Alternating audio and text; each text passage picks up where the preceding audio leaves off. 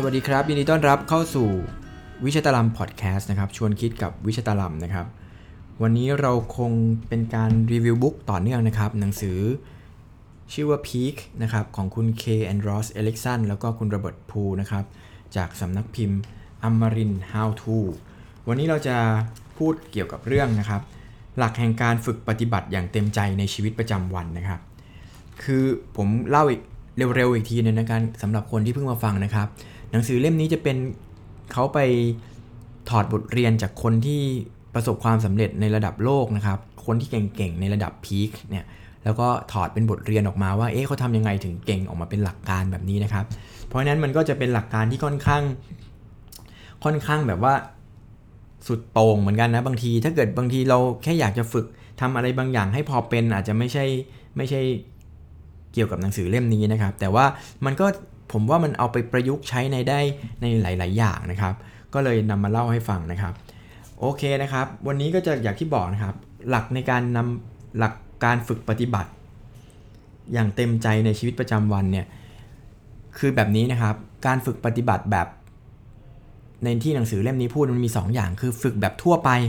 ฝึกแบบทั่วไปก็คือ เราก็ฝึกทั่วๆไปจนเราทำได้นะครับ เราก็ enjoy กับมันนะครับ แต่ถ้าเกิดฝึกอย่างต้องการเป็น ซูเปอร์อัจฉริยะ หรือต้องการเป็นคนเก่งในศาสตร์นั้นเนี่ยเราจะต้องฝึกปฏิบัติอย่างเต็มใจนะครับ เอ๊ะ แล้วในชีวิตประจำวันถ้าเราอยากฝึกปฏิบัติอย่างเต็มใจเนี่ยเราจะ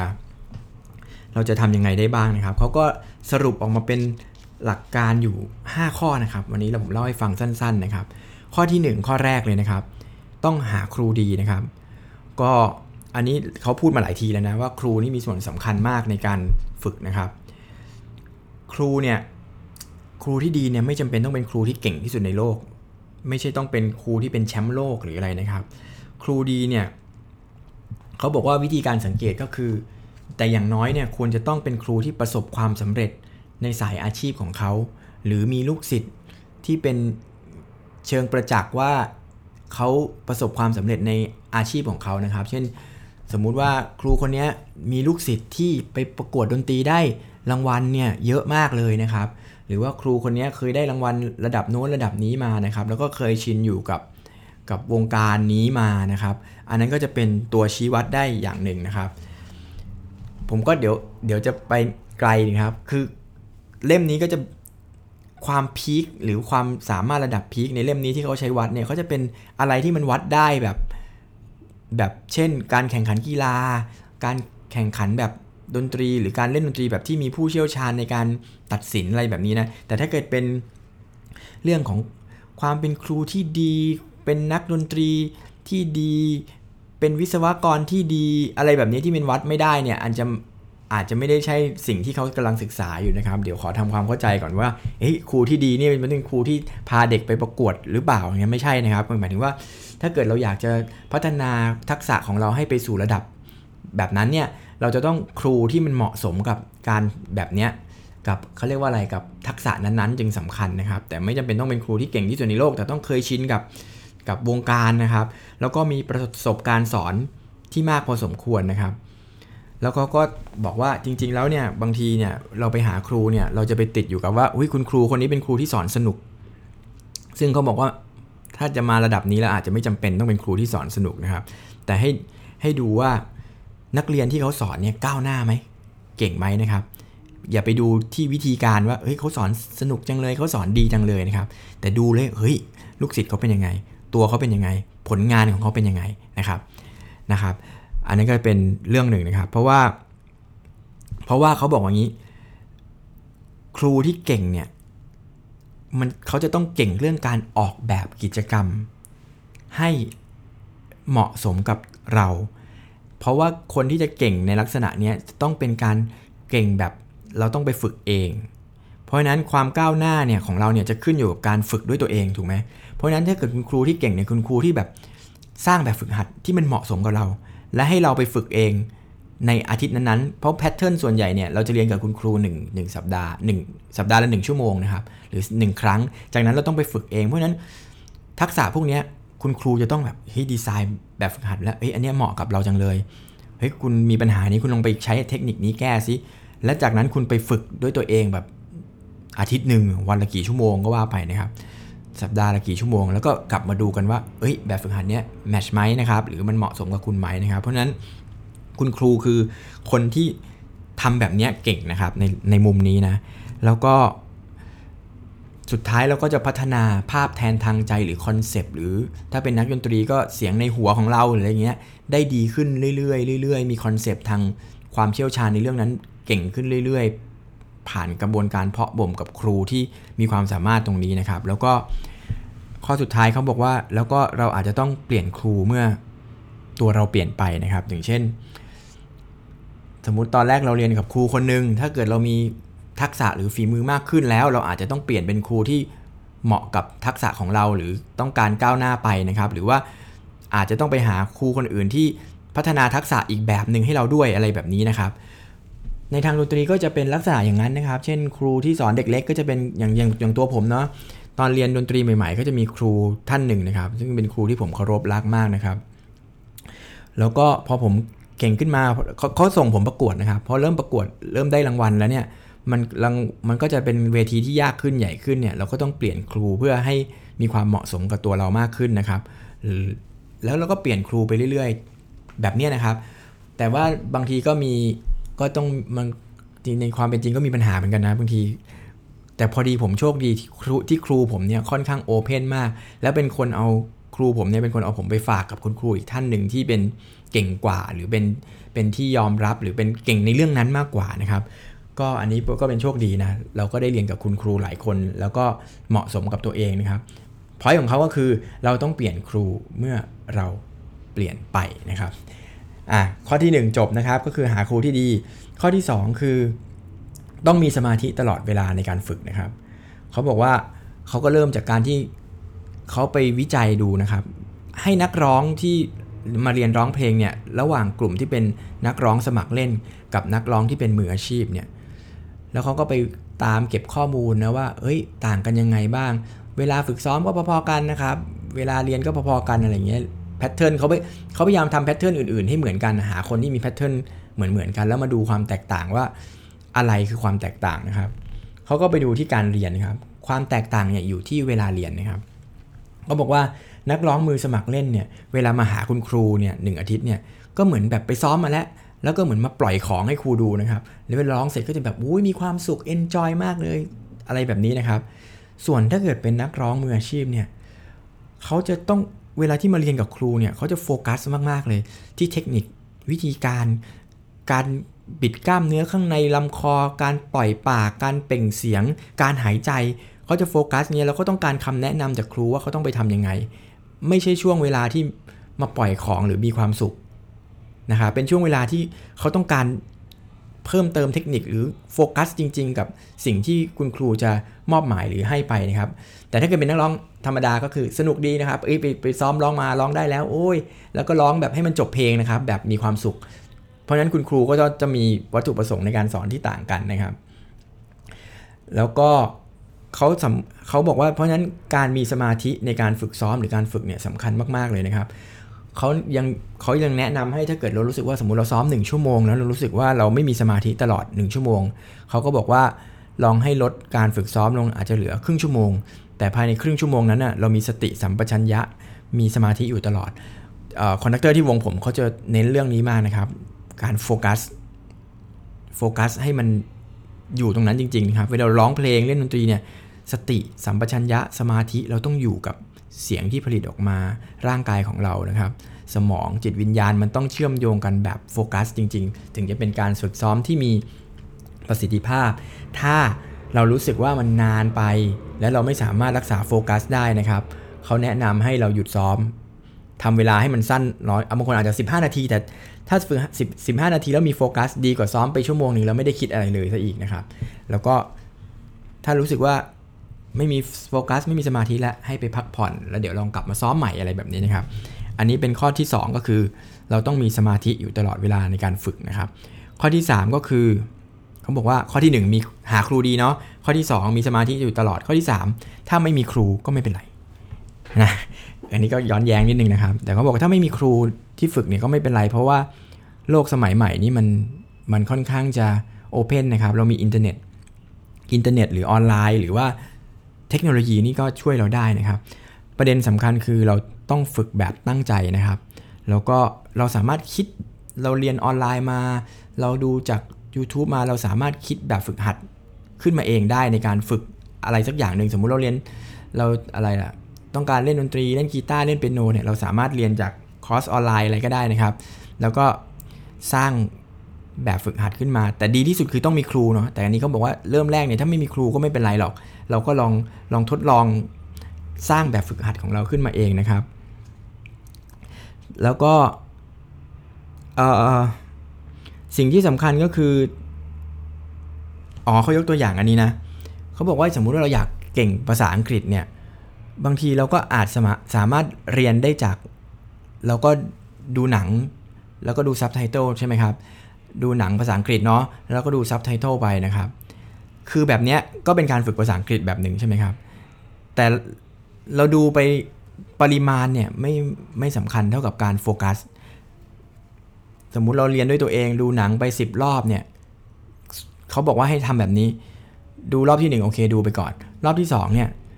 เราก็ดูแล้วก็เราเปิดซับไตเติลใช่ไหมแล้วเราก็ดูว่าเฮ้ยเขาพูดว่าอะไร เขาพูดคำว่าอะไร แล้วมันมันแปลว่าอะไรนะครับ จากนั้น stop แล้ว replay กลับไปใหม่เฮ้ย ใช่ไหม ความหมายแบบนี้ใช่ไหมนะครับ อ่ารอบที่ 3 ลองพูดตามสิผูยพูดตามเหมือนหรือเปล่า ลองอัดเทปเสียงเรากับซับไตเติลดิว่าเหมือนกันไหม อะไรแบบนี้นะครับ ฝึกแบบเนี้ยทำให้มัน แต่ที่สำคัญคือเราต้องเราต้องรู้ก่อนว่าเราจะฝึกอะไร ผมก็เคยฝึกตอนตอนสอบ TOEFL ตอนตอนอยู่จบปริญญาตรีแล้วมั้งครับ เนี่ยเออผมก็เขาที่โรงเรียนนั้นเขาจะมีเทปภาษาอังกฤษให้ฟังนะคุณครูเขาบอกว่า ให้ผมเนี่ย เปิดเทปสมัยนั้นก็เป็นเทปอยู่เลยนะ แล้วก็พอฟังแล้วก็ฟังให้ได้ว่าฝรั่งคนนั้นเขาพูดอะไร ถ้าฟังไม่ออกก็เปิด แล้วก็กรอฟังใหม่ แล้วจากนั้นก็พูดตาม เออผมก็พัฒนามานะ นั่นเป็นรู้สึกเป็นฟังข่าวของ CNN อะไรอย่างเงี้ยนะครับปกติเราจะฟังผ่านรวดๆ แล้วเราก็ไม่เข้าใจนะ อันนี้ให้ฟังแล้วก็ถอย payback อะไรอย่างเงี้ย ก็เป็นวิธีฝึกแบบที่เรียนรู้ด้วยตัวเองนะครับ แต่ว่าเราจะต้องตั้งใจมีจุดมุ่งหมายจริง ๆ นะครับ แล้วก็โฟกัสในเรื่องนั้นจริง ๆ ว่า เฮ้ย จะทำอะไรนะครับ ประเด็นไม่ได้อยู่ที่การทำซ้ำนะแต่อยู่ที่ที่ที่สมาธิในการทำนะครับ สิ่งที่สำคัญก็คือต้องจดจ่อนะครับและที่สำคัญคือเราต้องมีข้อมูลสะท้อนกลับ เราอาจจะต้องอัดเสียงตัวเองไว้เนาะในการฝึกอะไรแบบนี้นะครับ เพื่อจะไปปรับปรุงได้นะครับ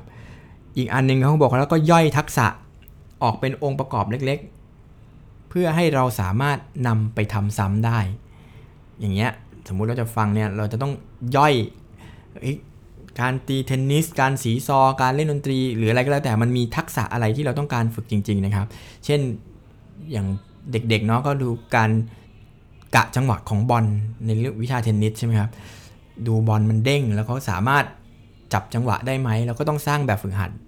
สำหรับการจับจังหวะ แล้วก็เราก็โฟกัสไปที่เฮ้ยวันนี้เด็ก หรือนักเรียนเขาสามารถจับจังหวะการกระเด้งของบอลได้ถูกไหมนะครับ ซึ่งเด็กเล็ก ๆ นี่ผมก็ไม่รู้มันยากขนาดนั้นนะบางทีเราก็นั่งดูเราก็รู้สึกว่าหรือมันเราทำได้นะแต่พอเป็นเด็ก ๆ เนี่ยมันยากจริง ๆ นะครับ ที่สำคัญอีกอันนึงก็คือเราต้องระบุจุดอ่อนของเราให้ได้นะครับ ถ้าเราฝึกด้วยตัวเองเราต้องรู้ว่าอะไรคือสิ่งที่เราเป็นจุดอ่อนของเรา แล้วก็พอรู้ปุ๊บเราก็หาวิธีการกำจัดจุดอ่อนอันนั้นให้เรียบร้อยซะนะครับ โอเคนะครับ ข้อ 3 ก็คือไม่มีครูไม่เป็นไร ต่อมาข้อ 4 แนวทางในการฝึกข้อ 4 ก็คือฝ่าทางตัน อันนี้เมื่อเรามาเจอทางตันเนาะเราฝึกอะไรก็แล้วแต่มันจะพัฒนามาได้ในช่วงแรก ๆ เลยนะครับ ค่อนข้างเร็วนะ แล้วเราก็จะมาเจอทางตัน วิธีการที่นี่แหละเป็นจุดที่จะทำให้คนฝึกธรรมดาแตกต่างจากคนที่ฝึกเป็น แบบพิเศษ หรือฝึกต้องการเป็นคนที่เก่งจริง ๆ ครับ คือเราต้องฝ่าทางตันของข้อจำกัดของเราตัวเองให้ได้นะครับ เราต้องคิดวิธีในการท้าทายสมองแล้วก็ร่างกายของเราด้วยวิธีแบบใหม่ ๆ นะครับ บางทีเนี่ยเขาก็แนะนำว่าบางทีเรา เราฝึกมาเรื่อยๆสมมุติ แล้วมันมันตันมันไปต่อไม่ได้เนี่ย สิ่งที่เขาให้ทำก็คือลองหาวิธีใหม่ ไม่ใช่ตะบี้ตะบันฝึกแบบเดิมไปเรื่อยๆ มันก็มันไม่ได้ก็ลองหาวิธีใหม่ หาวิธีการจัดการกับร่างกาย หรือสมองวิธีคิดอะไรใหม่ๆนะครับดีไซน์แบบฝึกหัดใหม่ บางทีเนี่ยมันก็อาจจะทำให้ให้ให้เราผ่าทางตันไปได้นะครับ แล้วก็พยายามผลักตัวเองให้ทำเรื่องที่ยากๆกว่าที่เคยทำมาทีละนิดทีละนิดทีละนิดนะครับ แล้วก็แนะนำทริคไว้แบบนี้ในการฝ่าทางตันนะครับ สิ่งที่สำคัญคือ1นนะครับ ต้องหาให้พบก่อนว่าอะไรที่มันถ่วงเราให้มันไม่บรรลุไปนะครับ คือหาสาเหตุหาต้นเหตุของทางตันนั้นก่อนนะครับเขาก็ให้ดูเลยว่า วิธีการดูก็คือ พอเราทำไปเรื่อยๆแล้วเราเราผิดพลาดนะให้เราดูว่าสิ่งที่มันเริ่มพังหรือเริ่มเจ๊งเนี่ยมันเริ่มมาจากตรงไหน สมมุติว่าเราวิ่งเนาะ เราวิ่งวิ่งวิ่งวิ่งไปแล้วสิ่งที่มันทำให้เราวิ่งต่อไม่ได้เพราะอะไร เพราะเราโอเคเราสมมติผมก็ไม่ใช่ผู้เชี่ยวชาญด้านการวิ่งเราอาจจะเหนื่อยเหนื่อยเร็วนะครับหายใจไม่ทัน เพราะนั้นวิธีการก็คืออาจจะต้องไปดูที่การฝึกหายใจการอะไรแบบนี้นะผมก็ไม่รู้นะสมมติวิ่งไปแล้วไปเจอกะอุ้ยเราเจ็บขาอย่างเงี้ยนะครับหรือกล้ามเนื้อตรงนี้มันไม่ดีเราอาจจะไปต้องหาวิธีการฝึกกล้ามเนื้อตรงนั้น คือหาต้นเหตุของมันว่า ปัญหามันอยู่ตรงไหน แล้วก็วิธีการก็คือเวลาฝึกไปเรื่อยๆไปดูว่าอะไรที่มันพังมันพังก่อนเลยอะมันเจ๊งไปก่อนเลย เวลามันจะเกินขีดจำกัดของเรานะครับ แล้วก็อาจจะต้องไปหาวิธีแก้ไขตรงนั้นนะครับแล้วก็เมื่อเราเจอข้อผิดพลาดแล้วนะครับ เราก็ออกแบบเทคนิคการฝึกเพื่อมุ่งแก้ไขข้อผิดพลาดตรงนั้นนะครับเนาะอันนี้ก็เป็นเรื่อง ที่แนะนำง่ายๆเนาะแต่จริง ๆทำยากนะ แต่ว่าเพราะมันต้องเป็นการวิเคราะห์ตัวเองเขาถึงบอกว่าถ้ามีครูหรือมีโค้ชเนี่ยจะดีมาก เพราะเขาจะสามารถช่วยวิเคราะห์ได้อย่างเราผมเรียนที่ชัดเจนที่สุดคือเรียนร้องเพลงเนี่ยนะครับ คือบางทีเราได้เสียงที่เราได้ยินในหัวเรากับเสียงที่เราเปล่งออกไปเนี่ยมันไม่เหมือนกันอะถ้ามีครูหรือมี มีครูหรือมีโค้ชเนี่ยเขาจะบอกได้ว่าให้เราเฮ้ยเสียงที่เขาได้ยินมันไม่ใช่นะ เราต้องแก้แบบนี้นะ แต่กระบวนการในแก้การแก้ไขเนี่ยมันเป็นการปรับอวัยวะภายในของเราเนี่ยเราต้องแก้ไขด้วยตัวเอง แต่โค้ชเขาจะมีวิธีในการบอกนะครับ แต่ประเด็นคือแล้วบางทีสมมุติว่าผมร้องเสียงไปเรื่อยๆร้องเสียงสูงมันไม่ถึงเนี่ยมันก็คือลิมิตของเราหรือทางตันของเรา เราก็ต้องหาวิธีการแก้นะครับก็จะมีดีไซน์แบบฝึกหัดอะไรต่างๆเนี่ยตามนี้เลยนะครับก็ก็ ก็ใช้ได้ได้ผลอยู่เหมือนกันนะครับ ก็เดี๋ยวเอาไปลองดูแล้วกันนะครับ ข้อสุดท้ายนะครับ อันนี้สำคัญมากเลยก็คือ เราจะต้องรักษาแรงกระตุ้นให้อยู่ในระดับที่เราทำอันนั้นต่อไปได้เรื่อย ๆ นะครับ เพราะว่าจริงๆละอย่างที่เราเขาเคยบอกไปแล้วนะ ร่างกายและสมองของเราเนี่ยมันสร้างมาให้แคบจะไร้ขีดจำกัดนะครับ มันสามารถรองรับในสิ่งที่เราอยากจะเป็นอยากจะทำได้นะครับาวที่แล้วบอกไปแล้วนะคนเราวิดพื้นได้เท่าไหร่ เราก็คิดว่า 50ร้อยทีต่อเนื่องนี่ก็เหนื่อยแล้วครับ ปรากฏว่าสถิติโลกบอกว่าวิดพื้นได้ตั้งหมื่นทีนะครับ แปลว่าร่างกายของเราเนี่ยของมนุษย์เนี่ยมันสามารถมันทลายขีดจำกัดอะไรก็ได้ หรือสมองเนี่ยมันก็สามารถพัฒนาไปได้นะครับ เพราะฉะนั้นสิ่งที่สำคัญคือเราจะทำหรือเปล่านะครับ สิ่งที่จะทำให้เราทำได้ต่อไปหรือทำหรือเปล่านี่ก็คือแรงกระตุ้นนะครับ เขาบอกว่าการรักษาตารางการฝึกซ้อม มัน เอางี้พูดยังไงดี คนที่จะฝึกทำอะไรไปจนประสบความสำเร็จเนี่ยมันต้องทำต่อเนื่องทำได้เรื่อยๆ เพราะฉะนั้นทักษะที่ต้องมีคือการรักษาเวลาในการฝึกซ้อม การทำการฝึกซ้อมอย่างสม่ำเสมอ เขาก็ตั้งประเด็นว่า การรักษาการเวลาการฝึกซ้อมเนี่ยมันไม่ใช่พรสวรรค์นะมันเป็นเรื่องที่ต้องฝึกฝนนะครับ เพราะฉะนั้นนะครับก็เออ ควรจะต้องออกแบบเวลาหรือดีไซน์จัดการเวลาในการฝึกซ้อมให้ได้อย่างสม่ำเสมอ เขาก็แนะนำว่าอย่างน้อยควรจะมี 1 ชั่วโมงในการฝึกปฏิบัติอย่างมีสมาธิ ถ้าเราอยากจะเก่งอะไรขอ 1 ชั่วโมง ในการฝึกปฏิบัติอย่างมีสมาธิในวันหนึ่งนะครับ แล้วก็ที่สำคัญคือทำไปเรื่อยๆ อย่าหยุดทำไปนะครับ เขาก็ไปยก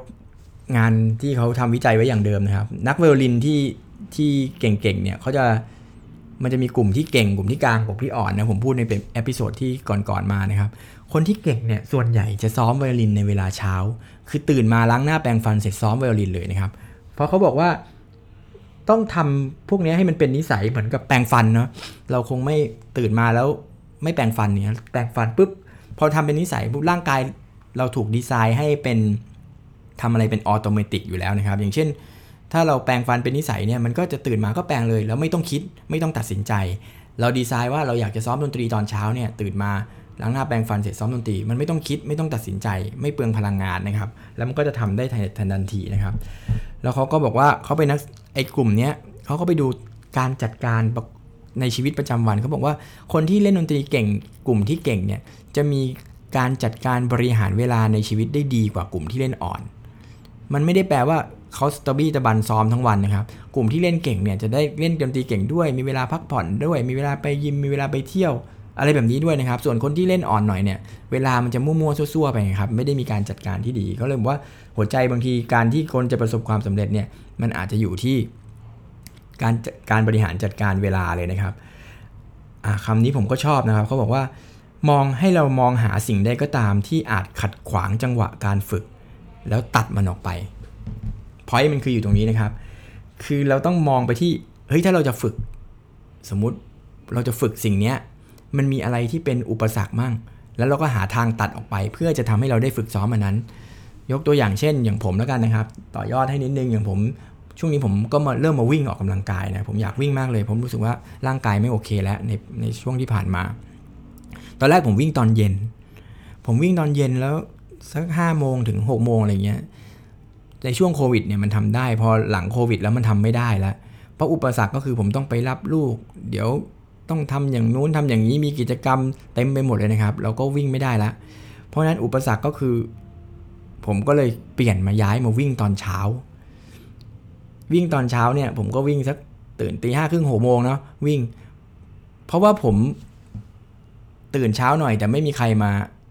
ไม่มีอุปสรรคเลยผมก็แค่อุปสรรคคือแค่ตื่นเช้า ตั้งนาฬิกาปลุกตื่นมาอุปสรรคคือ 5 วินาทีแรกเด้งตัวขึ้นมาให้ได้แล้วกันนะครับ จากนั้นมันก็จะไปแล้ว เราวิ่งเสร็จแล้วเนี่ยลูกยังไม่ตื่นเราก็มีเวลาเหลือพอ เพราะฉะนั้นเราก็สามารถเซตเวลาตรงนี้ทำให้เราสามารถวิ่งได้เกือบทุกวัน อะไรแบบนี้นะครับ คือมองหาอะไรก็ตามที่มันจะขัดขวาง แล้วก็พยายาม กำจัดสิ่งนั้นออกไปนะครับ เพื่อให้ทำเพื่อให้เรามีเวลา 1 ชั่วโมงในการฝึกซ้อมหรือในการโฟกัสเรื่องนั้นๆนะครับ สิ่งที่สำคัญคือเมื่อกี้อีกอันนึงก็คือกำหนดช่วงเวลาให้แน่นอนไปเลย เพราะว่าถ้ามันเป็นรูทีนแล้วเนี่ยสิ่งนั้นมันก็จะง่ายนะครับ แล้วควรเป็นเวลาที่ไม่มีสิ่งมารบกวนสมาธิด้วยนะครับ อย่างเช่นเมื่อกี้ผมบอกผมวิ่งตอนเช้าเนี่ยไม่ไม่มีอะไรมามาทำให้ผมไม่วิ่งได้อะแล้วก็ผมก็จะมีสมาธิอยู่กับตรงนั้นนะครับ ที่สำคัญอันนี้อาจจะไม่เกี่ยวนะครับ แต่เขาบอกว่าเป็นการรักษาแรงกระตุ้นที่ดีก็คือ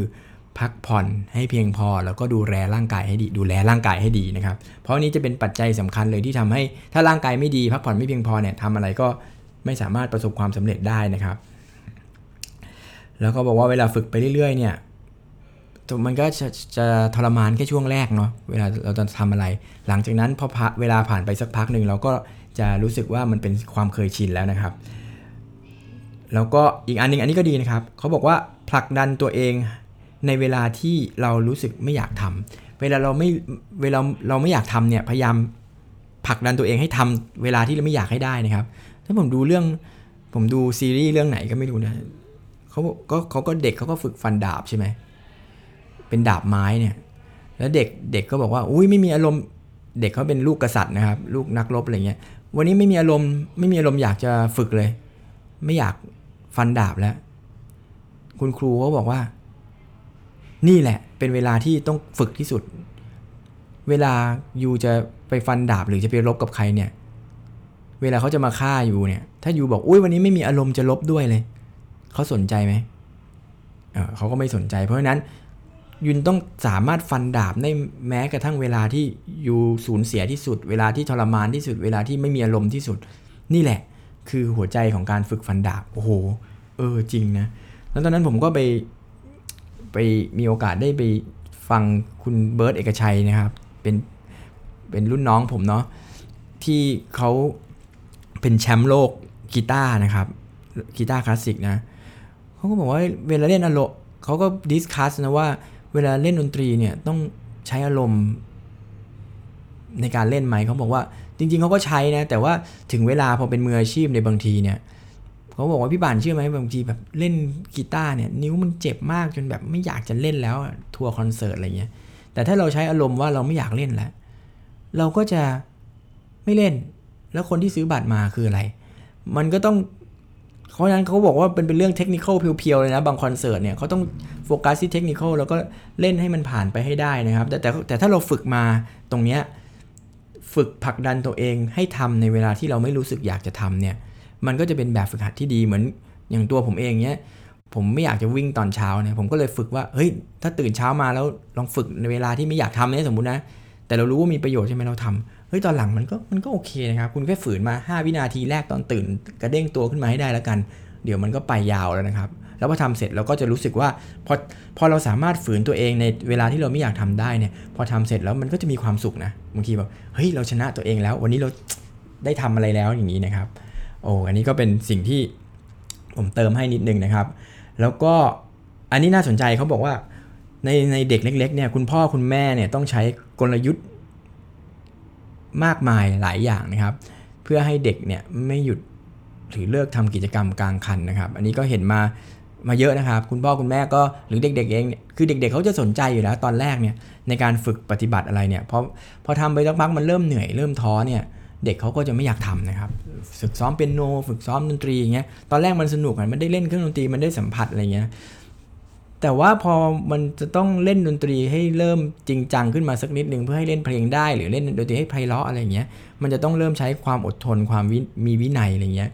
คุณพ่อคุณแม่จะมีส่วนสำคัญอย่างมากนะครับ ในการวางกลยุทธ์ให้ทำยังไงนะครับ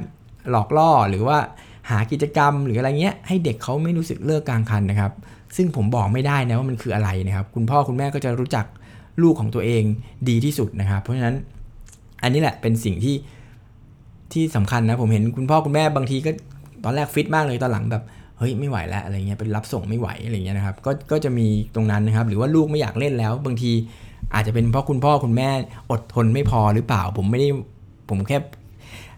มันอาจจะมีเคสแบบนั้นนะครับบางทีลูกเรามีศักยภาพ แต่ว่าเราอดทนไม่พอที่จะไปรับไปส่งหรืออะไรแบบเนี้ยหรือไม่เขาแบบอุ้ยวันนี้เบื่อจังเลยบ่นจังเลยแทนที่จะให้กำลังใจเขาก็เอ้ยเลิกเลยลูกอะไรเงี้ยมันก็เลยอาจจะเป็นส่วนหนึ่งนะครับเขาเลยบอกว่าคุณพ่อคุณแม่จะมีส่วนสำคัญมาก แล้วเด็กเล็ก ๆ เนี่ยอยากซ้อมดนตรี เพราะว่า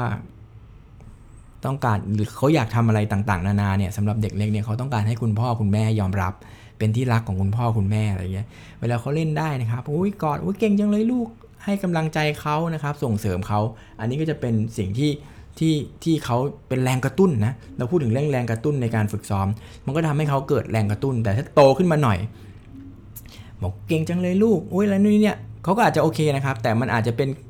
อาจจะเปลี่ยนไปอย่างเช่นเขาอาจจะต้องการเป็นที่ยอมรับของเพื่อน หรือว่าอาจจะสมมุติถ้าเป็นหนุ่มๆก็บอกว่าเล่นดนตรีแล้วมันเท่สาวๆกรี๊ดอะไรเงี้ยอาจจะเป็นแรงกระตุ้นอีกแบบหนึ่งนะครับที่ทำให้เขาอยากเล่นดนตรี อันนี้ก็ต้องเปลี่ยนไปตามวัยเปลี่ยนไปตามสภาพนะครับบางทีคน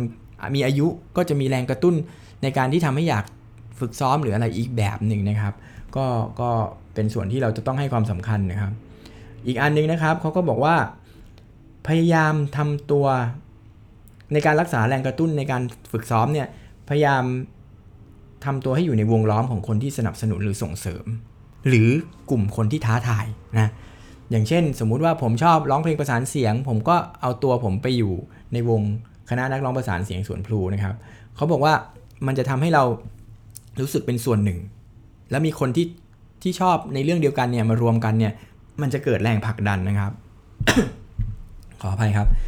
แล้วก็บางคนเนี่ยพออยู่ในร่วมวงแล้วเนี่ย อย่างในวงดนตรีนะบางคนเขาไม่ได้เก่งมากเลยแต่พอมาอยู่ในวงดนตรีแล้วเขาไม่อยากทำให้เพื่อนผิดหวังสมมตินะเขาก็จะแบบผลักดันตัวเองขึ้นมานะครับเป็นแรงกระตุ้นในการซ้อม หรือแม้กระทั่งบางคนชอบการแข่งขันนะสมมตินะก็จะบอกอุ้ยเราอยากเก่งเหมือนเพื่อน หรืออยากเก่งให้เท่าเพื่อนอะไรอย่างเงี้ยก็จะเกิดการแข่งขันในวง หรือในกลุ่มของคนที่ในสิ่งแวดล้อมที่ชอบชื่นชอบเรื่องเดียวกันนะครับ แต่ว่าสิ่งที่สำคัญก็คือ เราต้องแน่ใจว่ากลุ่มที่เราไปรวมเนี่ยมีความสนใจเรื่องเดียวกันก็จริง แต่อาจจะต้องมีจุดมุ่งหมายที่เหมือนเหมือนกันด้วยนะ อย่างเช่น ผมอยู่ในคณะนักร้องประสานเสียงสวนพลูเนี่ยจุดมุ่งหมายคือเราต้องการแบบงานศิลปะที่มันแบบสุดยอดสวยงาม ต้องการไปแข่งต่างประเทศ ต้องการได้รางวัล ต้องการนำศิลปะไทยไปสู่นานาชาตินะครับก็บางคนเข้ามาในวงสวนพลูเก่งมากเลยนะครับ แต่เขาต้องการแค่ enjoy music ต้องการร้องเพลง ต้องการมาเจอเพื่อน มีความสุขกับการร้องเพลง แบบ beginner เอ้ยแบบแบบมือสมัครเล่นอะไรเงี้ยมาอยู่สักพักหนึ่งโหเจอตารางซ้อม เจอความกดดันเจอคำพูดอะไรที่มันแบบบุกเล้าในการไปอะไรแบบนี้นะครับ ก็จะอยู่ไม่ได้ในที่สุดนะครับ เพราะฉะนั้นก็ต้องแน่ใจได้ว่ากลุ่มที่เราไปอยู่เนี่ยจุดประสงค์โอเคชอบเหมือนกันแล้วแหละแต่จุดประสงค์ในการทำงานเนี่ยมันไปในทิศทางที่เราต้องการด้วยนะครับ อันนี้ก็จะเป็นวันนี้ก็ก็จบนะครับ เกี่ยวกับเรื่องของอะไรล่ะ การประยุกต์ใช้วิธีการฝึกซ้อมแบบแบบตั้งใจนะครับ มันมีอยู่ มีอยู่ 4 หัวข้อด้วยกันนะครับ อันที่ 1 คือเราต้องหาครูดีนะครับ อันที่ 2 ก็คือเราจะต้อง มีสมาธิตลอดในการฝึกนะครับ อันที่ 3 คือถ้าไม่มีครูก็ไม่เป็นไร แต่มันก็คือต้อง รู้จักวิธีการเรียนรู้ด้วยตัวเองนะครับ